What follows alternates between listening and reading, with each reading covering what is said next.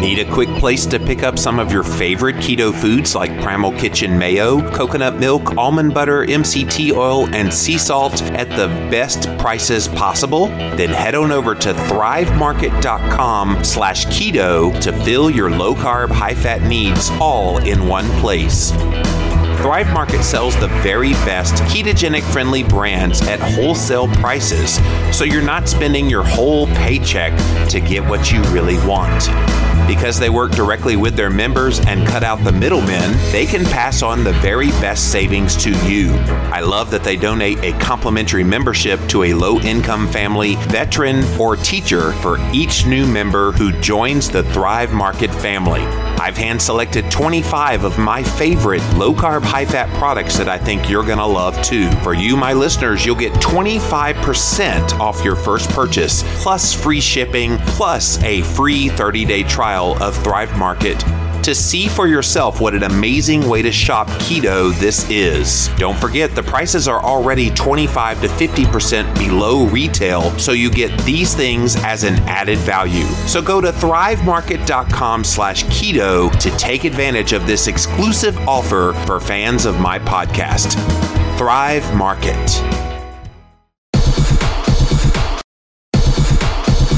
Hey guys, I've been working on getting an affordable blood ketone meter for many months now, and now I'm happy to introduce to you the Smart Meter.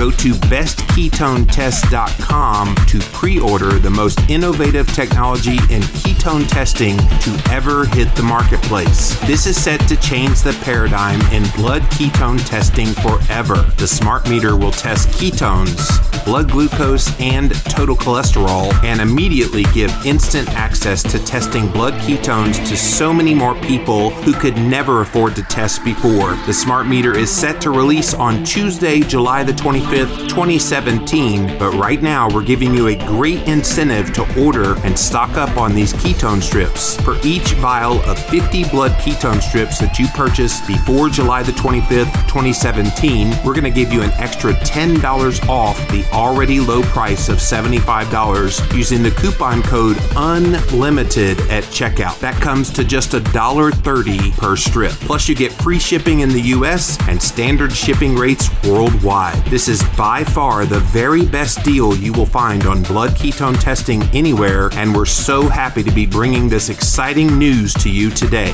While you're at bestketonetest.com, pick up some blood glucose test strips for 50 of them for $25, and coming soon, you'll be able to test total cholesterol with a test strip. So again, it's called Smart Meter. Head on over to bestketonetest.com and get your smart meter today. And don't forget to use the coupon code UNLIMITED to get an extra $10 off each vial of 50 blood ketone test strips that you purchase prior to July the 25th, 2017. bestketonetest.com. up in episode 1277, Dr. Angela Poff. Connecting and educating and making the world a more informed and healthier place. You're listening to the Livin' La Vida Low Carb Show with Jimmy Moore. You've helped change so many lives and give us all the courage to take on the rest of the world. This is the longest running health podcast on the air today. You've done so much to spread the word about how diet matters. Over 1,000 episodes strong and counting. The amount of lives that you've changed at this point is incalculable. And now, here's our host and international best-selling author, You're like the LL Cool J of podcasting. Jimmy Moore. Today's featured audio is from the 2016 Low Carb USA conference that took place in San Diego, California. Go to lowcarbusa.org to get more information about this year's event coming up August 3rd through the 6th, 2017.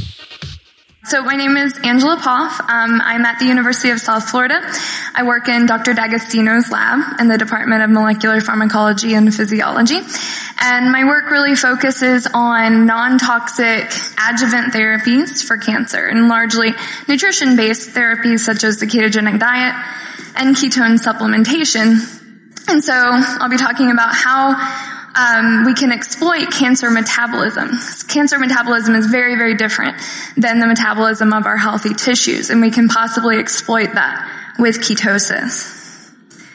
Um, I do need to disclose a couple of things. I am a scientific consultant for Pruvit, which sells an exogenous ketone product, and I am an inventor on two patents associated with keto technologies through our university. Um, I also do want to say that um, everything I'm showing you here is really in the investigatory stage, and I'm very, very excited about the preliminary evidence that we have, and things are moving into clinical trials, and we're getting more evidence every year, um, but it's not been thoroughly tested in clinical trials yet, so please do not consider this to be medical advice. Okay, so um, everyone in this room has been touched by cancer. I feel pretty certain of that. Um, it is currently the second leading cause of death in the United States. It's second only to heart disease, but it's projected to overtake heart disease at some point in the near future.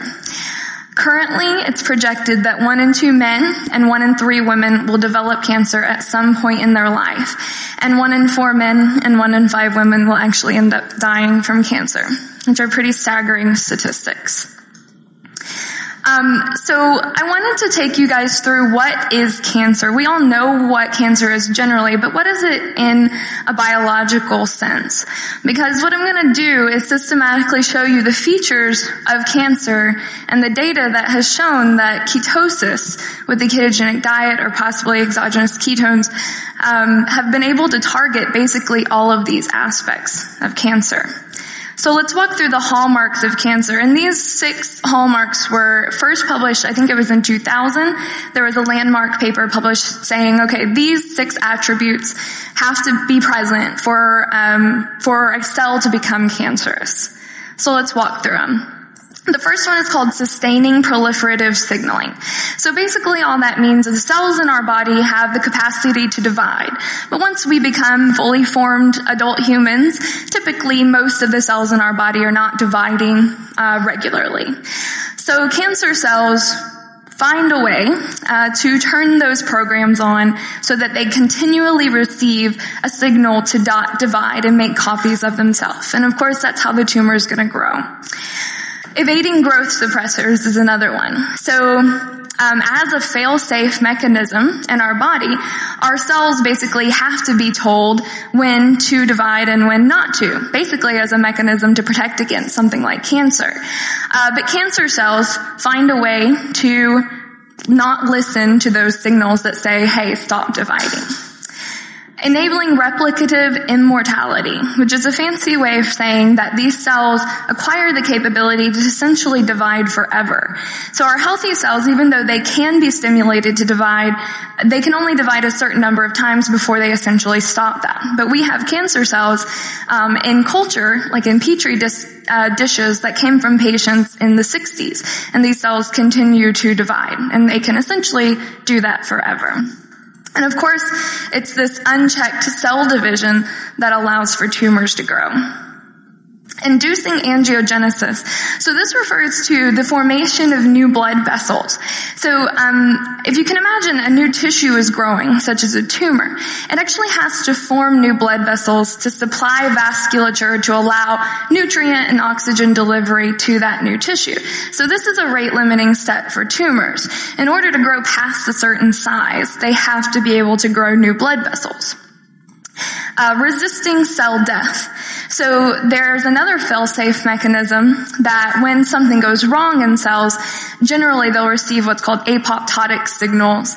And apoptosis is programmed cell suicide. So it'd be better for that cell to get rid of itself than allow it to continue on if there's something wrong with it. But of course, cancer cells don't do this. They've shut down the mechanisms that induce apoptosis so that they continue to go on despite being very, very abnormal and dysregulated. And kind of the big boy is acquiring invasion and metastasis. So metastasis, you guys probably know what this means. It's when a tumor spreads from the original location and it goes somewhere else in the body. And it typically does this through the uh, blood vessels vasculature or the lymph vasculature. Um, and this is really when cancer becomes extremely difficult to treat. Uh, once a tumor has metastasized, most of our therapies are quite ineffective for very long-term management of the disease, and tumors can become resistant to uh, the therapies, therapies that we have. Okay, so that was um, published as the Six Hallmarks of Cancer back in 2000, and then about a decade later, um, it was updated. The same authors put out an update to this publication where they said, okay, we found two more emerging hallmarks and then two enabling characteristics. And those enabling characteristics were genome instability and mutation. So most of you guys know that cancers are associated with genetic mutations. If you look at the nucleus of a cancer cell, it can contain hundreds and thousands of genetic mutations within a single tumor cell. And the types of mutations within a cell of one tumor can vary dramatically between the cells in the rest of that tumor. So it's an extremely heterogeneous population of genetic uh, mutations. And these mutations undoubtedly um, underlie a lot of this unbridled proliferation, basically established these hallmarks of, of cancer. So mutations in these pathways allow these things to go unchecked.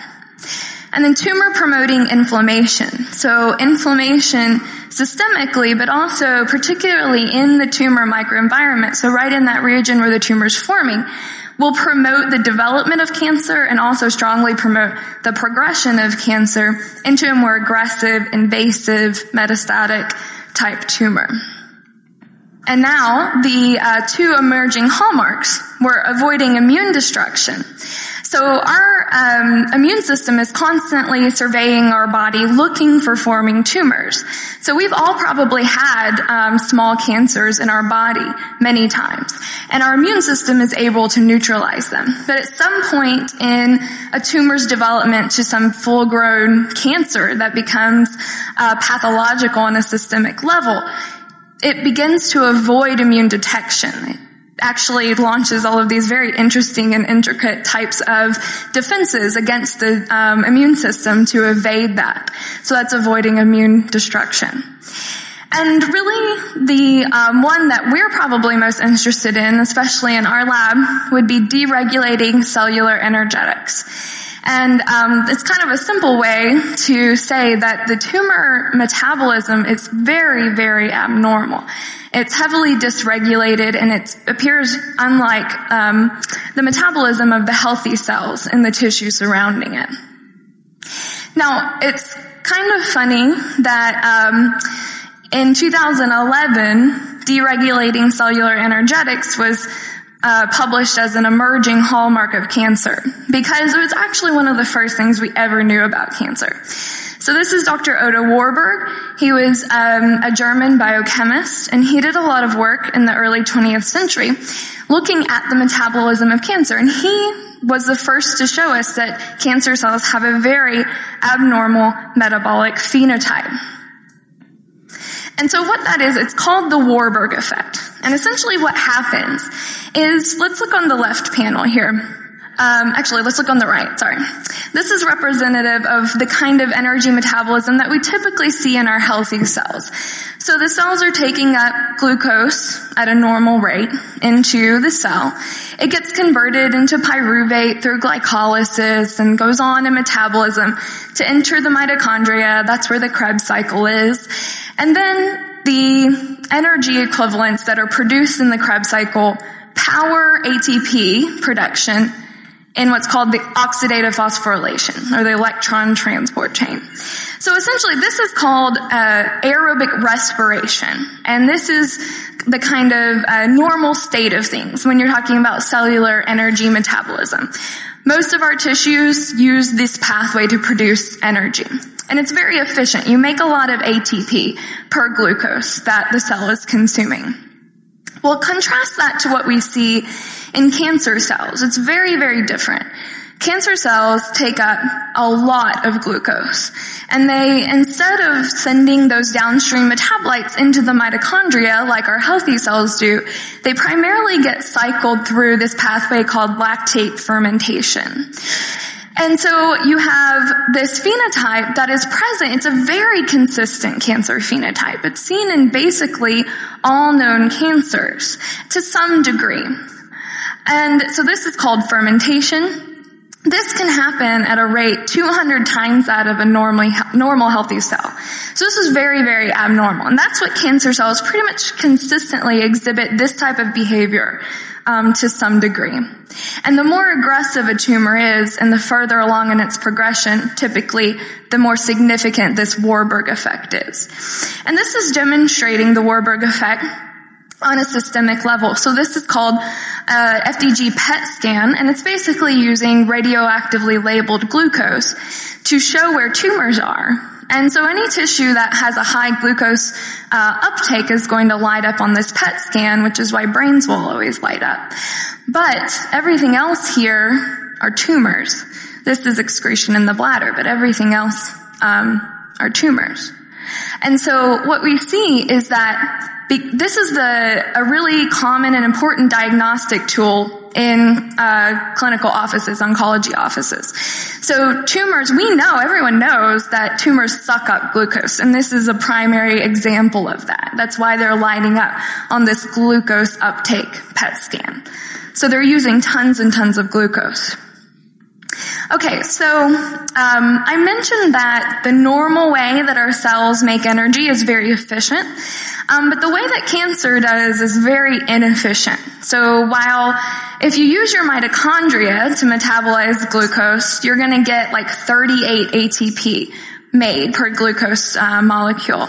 But if you use this uh, fermentation pathway, you get about two. So it's a very inefficient mechanism.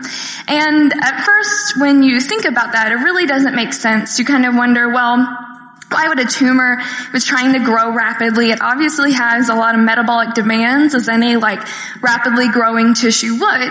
Why would it be utilizing some very inefficient energetic pathway? And that's an important point to consider and I think still, um, uh, has implications on how we view why this happens. But I do want to point out that system actually benefits the tumor in many, many ways. And I won't go into all the details, but essentially what we find is that the Warburg effect Instead of completely oxidizing glucose in the mitochondria, you can save those carbons and ship them towards what we call biomass production, biomolecule synthesis. So if you're building a new tumor, you need a lot of new lipids to form membranes, you need new proteins, you need um, new DNA.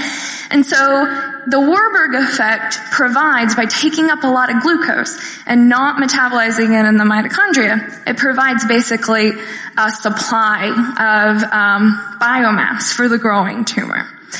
So you kind of have these two contrasting ideas. So is it is there something wrong with the cancer cell that that makes it have to use this energetically inefficient way of producing energy? Um, or is this an adaptive advantage? Is the tumor taking an advantage of this ability to make new tumor cells? So the um, contrasting idea to it being an adaptive response would be that they need to do this, that there is something wrong with the cancer cell metabolism to a degree that it can't rely on the normal pathways. And so this would come in the form of mitochondrial dysfunction. So if the mitochondria is not functioning normally, then you're not going to be able to rely to a, a normal degree on the mitochondria for energy. And there's actually a lot of data showing that there's very widespread mitochondrial dysfunction in cancer cells. Um, everything from mutations in the mitochondrial genome to alterations in the type of lipids that are in the mitochondrial membrane to alterations in the membrane potential of the mitochondria. Many, many things. But I think this picture actually highlights it best. Um, on the left is kind of an image of what a healthy mitochondria would look like. You see those little folds in the middle? Um, that's where ATP is being made in the mitochondria. So this is a healthy uh, cell with a healthy mitochondria making ATP. This is an image looking at the mitochondria of a brain tumor cell. You see what's missing? So it's those folds. So where would you be making the ATP in this mitochondria, right?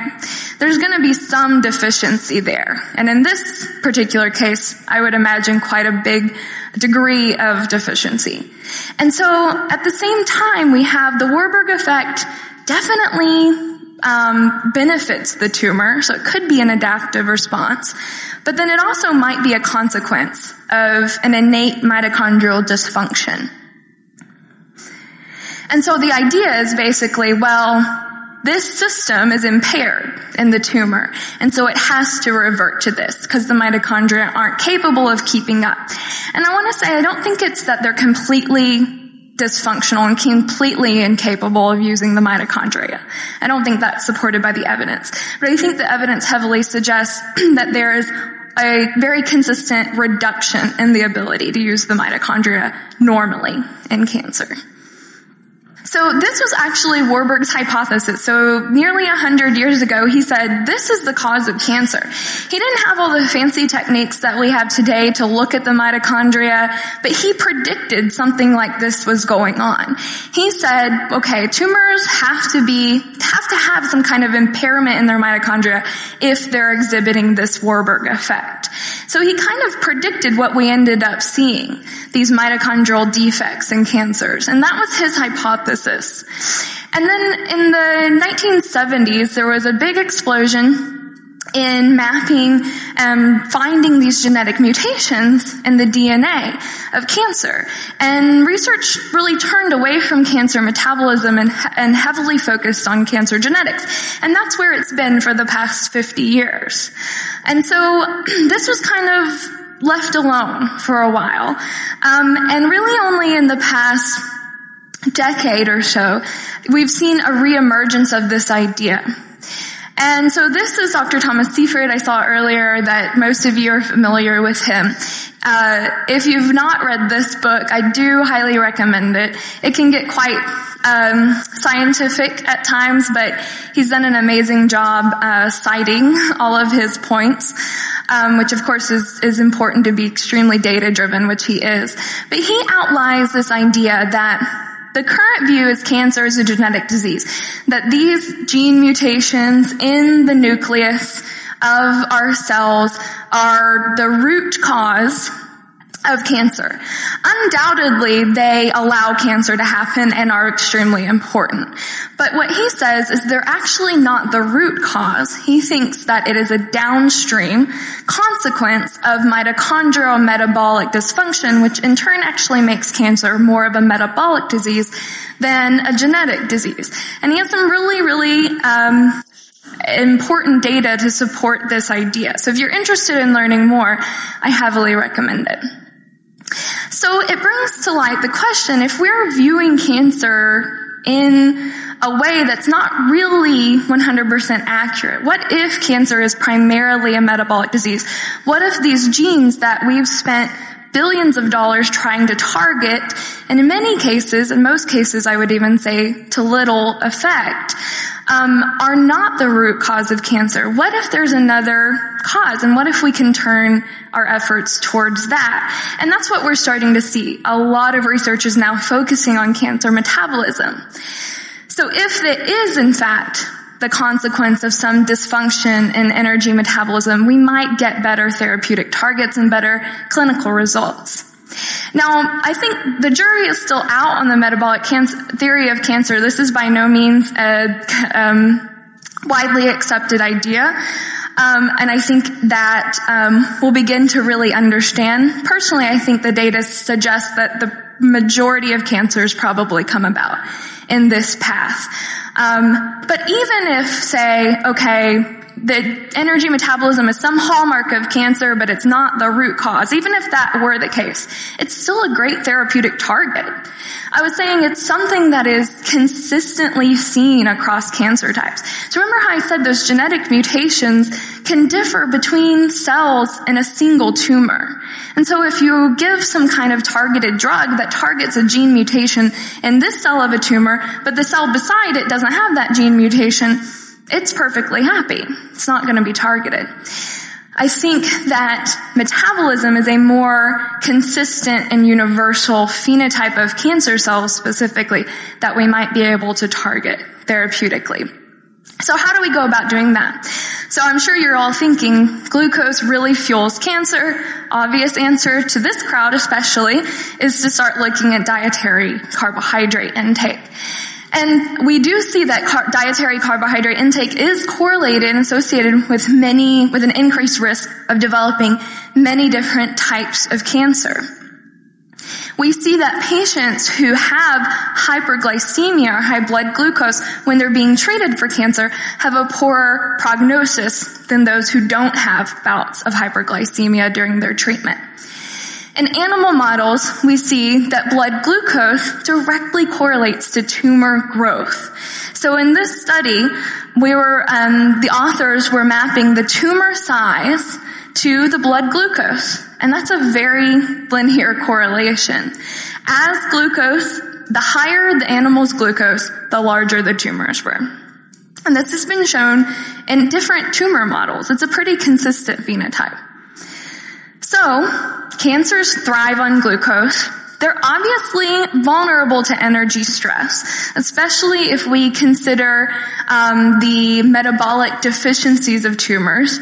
And so that leads us to the idea of the ketogenic diet, which of course you guys know induces a, a state of ketosis. And so you have an elevation in blood ketones a lowering of glucose and a lowering of insulin.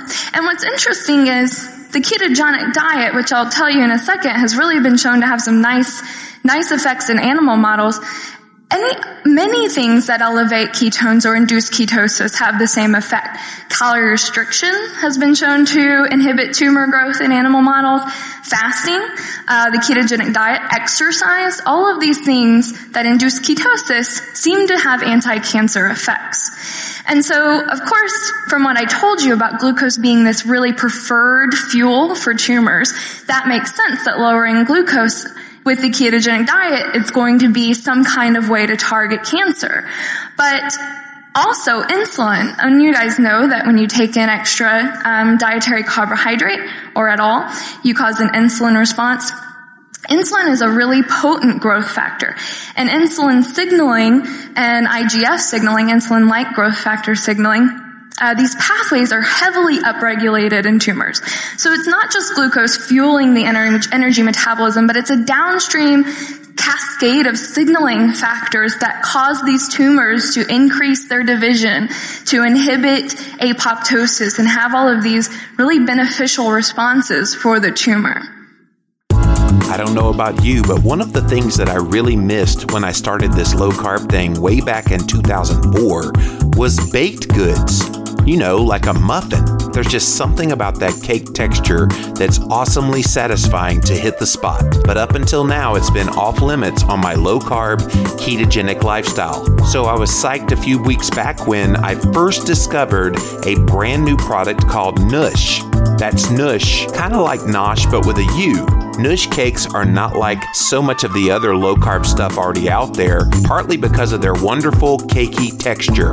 They're not tough or dry or chewy, they're just really flavorful cakes. Nush cakes also happen to be certified organic, certified gluten free, and super low in sugar and carbohydrates, with just two to three net carbs per cake.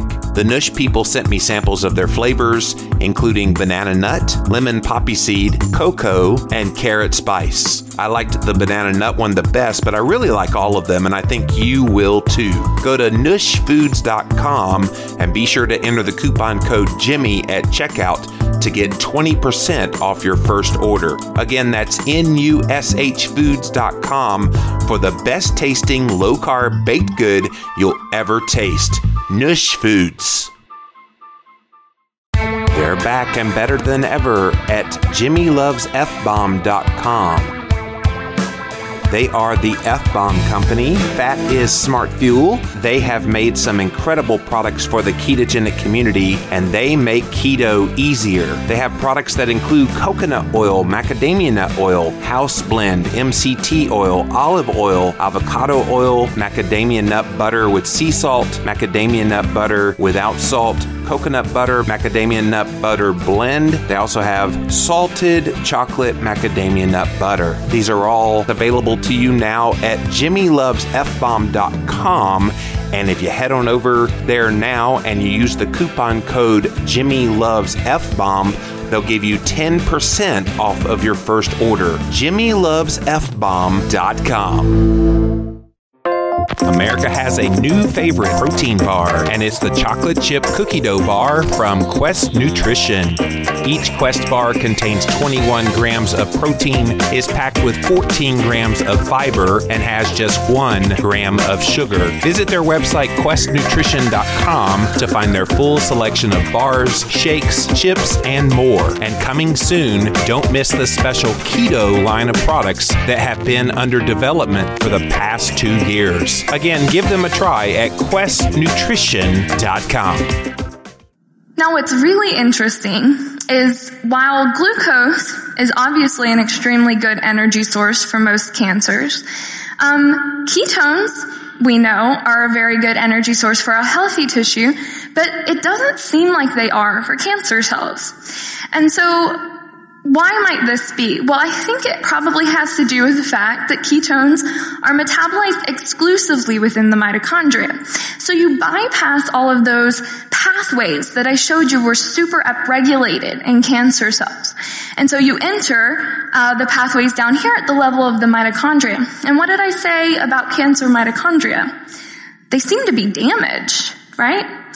So if you are removing glucose uh, which is a good fuel for cancer, and providing ketones, our healthy cells have great mitochondria for the most part, compared to cancer at least. And then you're supplying an energy substrate that cancer cells are probably going to be inherently deficient in using to some degree. That sounds like a really good option, right?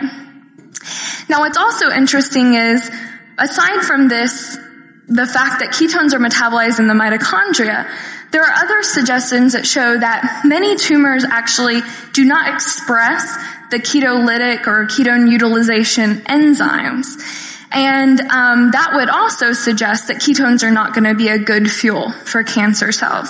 And this might actually be some kind of adaptive response. If ketones are damaging them in some way, they might shut down these pathways in order to prevent that damage by ketones. So there have been studies that show when you compare healthy cells to tumor cells of the same cell type. So for example, brain cancer cells versus healthy brain tissue. Um, ketones, you can take away glucose from your healthy brain and give it ketones and they're perfectly fine. But if you do that to the brain cancer cells, they can't survive. That study was shown five different types of brain cancer cell lines consistently were unable to make the switch when you remove glucose and give them ketones instead.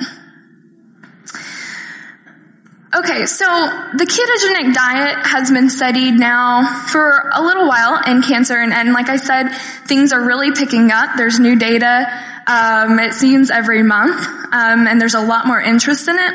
And we really have seen this kind of consistent response in animal models of various types of cancer, be it brain cancer, or pancreatic cancer, or breast cancer, colon cancer, many different types of cancer. Again, underlying this idea that maybe this is going to be a more universal type treatment.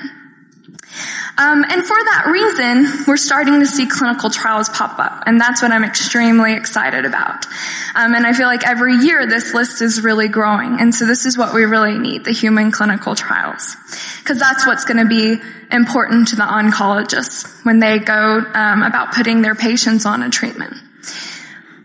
And I'm just going to show you some data. There's a, there's a good amount of data out there, so I'm just going to show you some of ours. Um, this was looking at two different types of ketogenic diets in what we have is a mouse model of metastatic cancer. So these cells are highly metastatic. We implant them uh, under the skin in the abdomen, and basically the cells will spread throughout the body quite rapidly.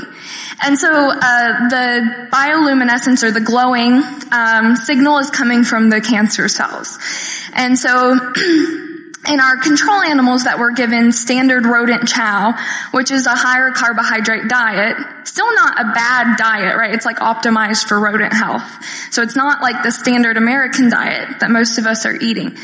When we compare that, not of us, but most people unfortunately are eating, um, when you compare that to the ketogenic diet, we saw that at the same time point, this is three weeks after we gave the tumor cells, and, and let me stress this is a very aggressive model. It's very hard to treat.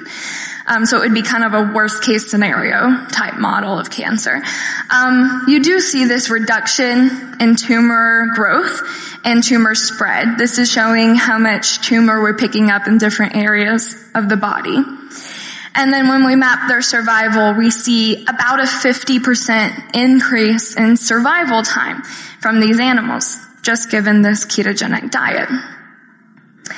Um, so it's led us to the question, what exactly are underlying the effects of the ketogenic diet? Do ketones themselves have anti-cancer effects? As Dr. D'Agostino just really nicely showed us, there are so many signaling properties of ketone bodies. Maybe that has something to do with it.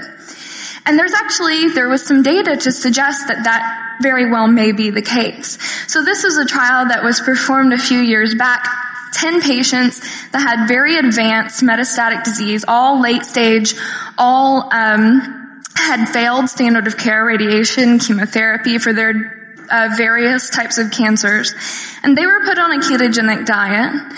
And about 60% of them had stable disease or partial remission. And this is really a big win in this population. Very terminal cancer. Um, but what was interesting was in this study, there actually wasn't a statistically significant drop in blood glucose in the group. And what they found was that the individuals who responded the best to the diet were the ones that were able to elevate their ketones the most. Again, suggesting that maybe the elevation in ketones itself is at least an extremely important part of this uh, potential therapy. So I'm going to take you through many reasons why that might be the case. First, um, Dr. D'Agostino mentioned this earlier, ketones lower blood glucose. So if you provide ketones exogenously, you get a very consistent reduction in glucose. And it's also been shown to reduce insulin as well. And there's some um, hypothesized uh, predictions that they might have some kind of enhancement in insulin sensitivity, at least to maybe our healthy tissues. So we see definitely a drop in blood glucose when ketones are present and probably also a drop in insulin. And both of those things remember high glucose high insulin drive tumor growth. Ketones reduce oxidative stress.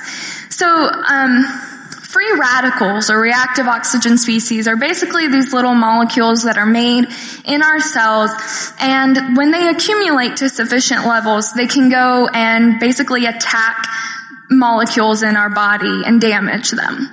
And so tumors have a very interesting relationship with oxidative stress because they actually benefit from having an elevation of it around.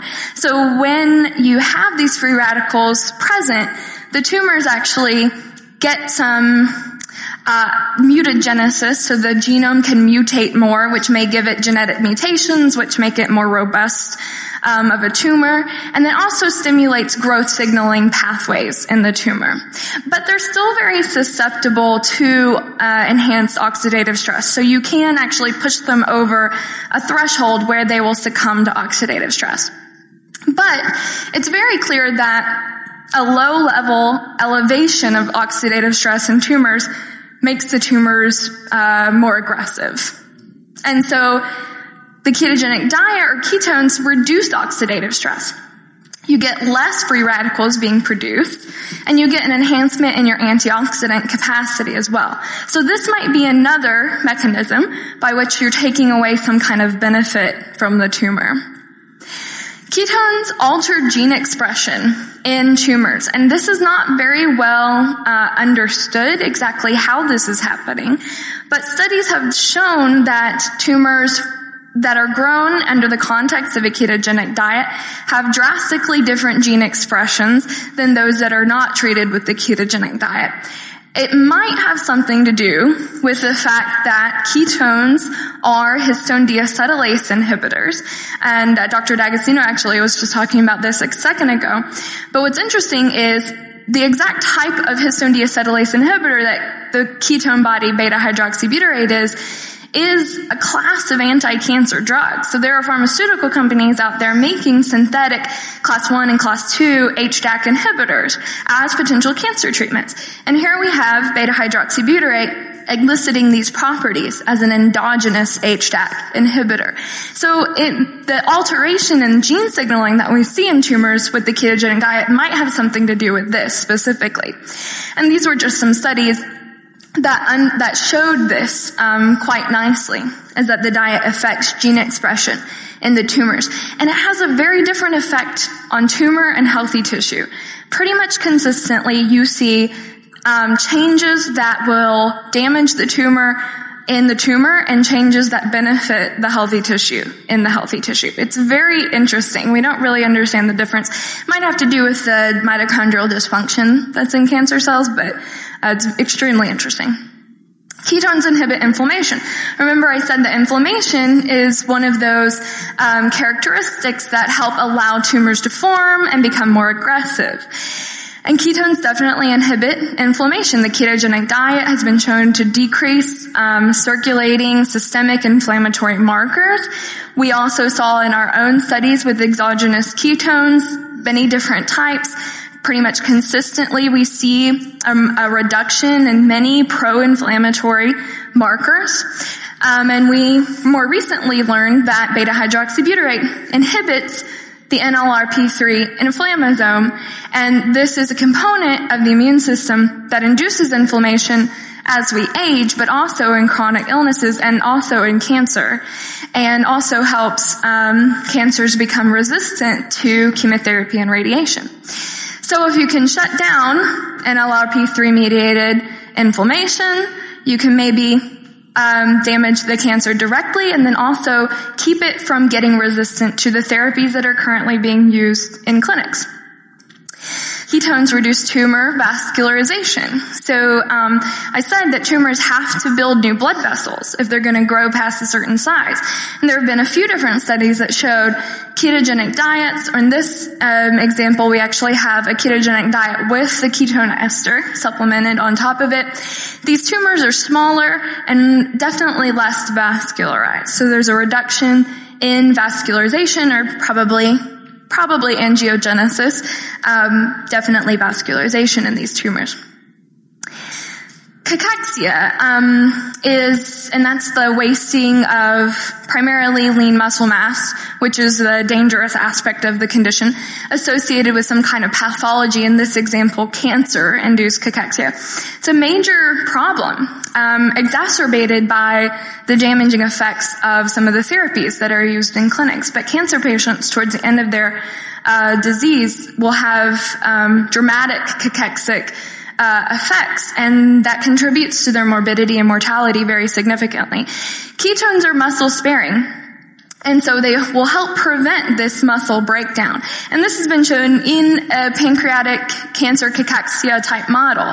And so they showed that basically the ketogenic diet, ketone bodies, was able to slow tumor growth. So tumors were smaller, but lean muscle mass was preserved. Ketosis seems to reactivate the immune system against the tumor. So remember I said that the tumor, when it's developing and becoming dangerous, finds a way to evade the immune system. Well, this was a fantastic study put out recently by um, a great colleague and friend, Dr. Adrienne Scheck, and she showed that the ketogenic diet works at least in some way by basically turning the immune system back onto the tumor.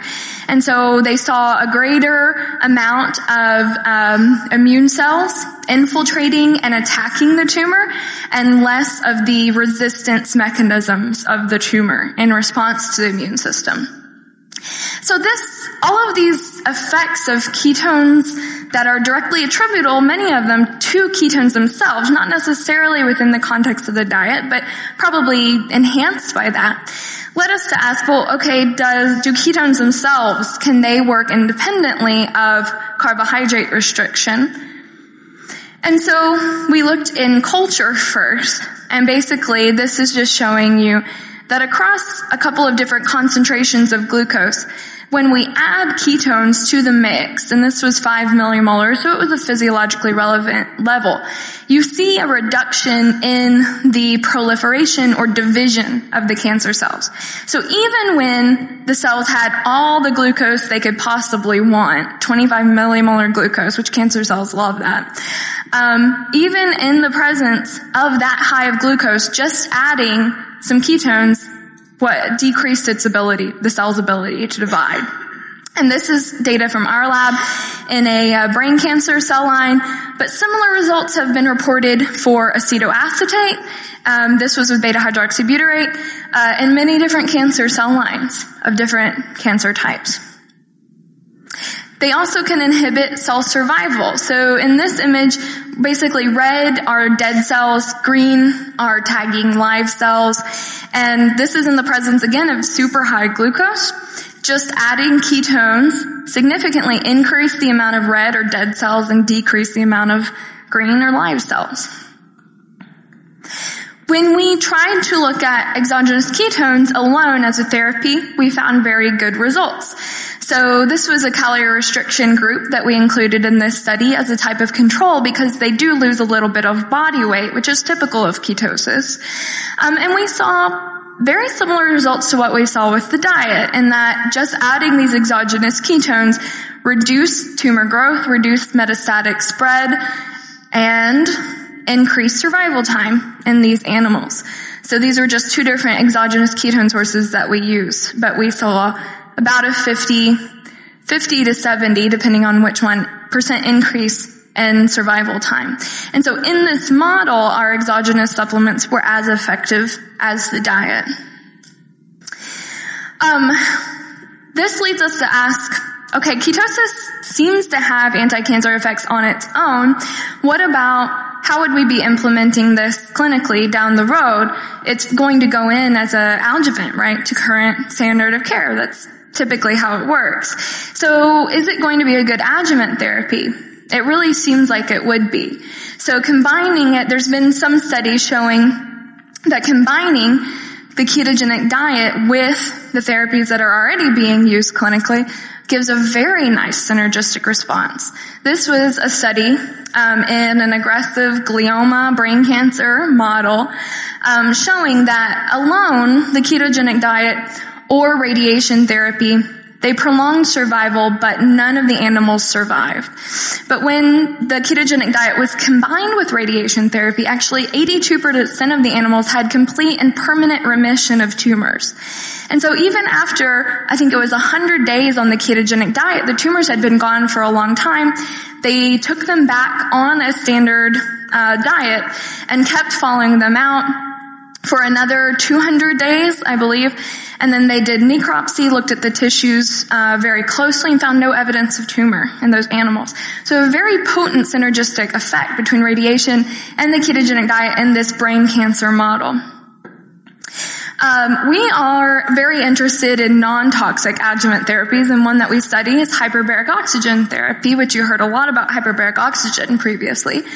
Um, and so I don't have time to go into the mechanisms of hyperbaric oxygen for cancer, but essentially it seems to cause an overproduction of free radicals and induces oxidative stress in the tumor that could kill uh, portions of the tumor. And so what we saw when we combined at least in cell culture, kind of mimicked what would be a ketogenic diet with hyperbaric oxygen. Here we saw a very nice decrease in the viability of these cells. So many of these cells uh, were killed by these conditions. And then we saw basically a cessation of their proliferation. So they were not really dividing in the presence of these treatments. And this is what happened in the animal model when we used the ketogenic diet with uh, exogenous ketones in the form of the ketone ester and hyperbaric oxygen. So at this time point, basically the majority of the animals were not exhibiting any tumors at all. The tumors did eventually come back, but you had a dramatic reduction in tumor growth rate. Here, this is the ketogenic diet, the ketone ester, and hyperbaric oxygen. These tumors are growing extremely slowly. And you have a marked reduction in metastatic spread through the animals. And here we're looking more closely at the organs.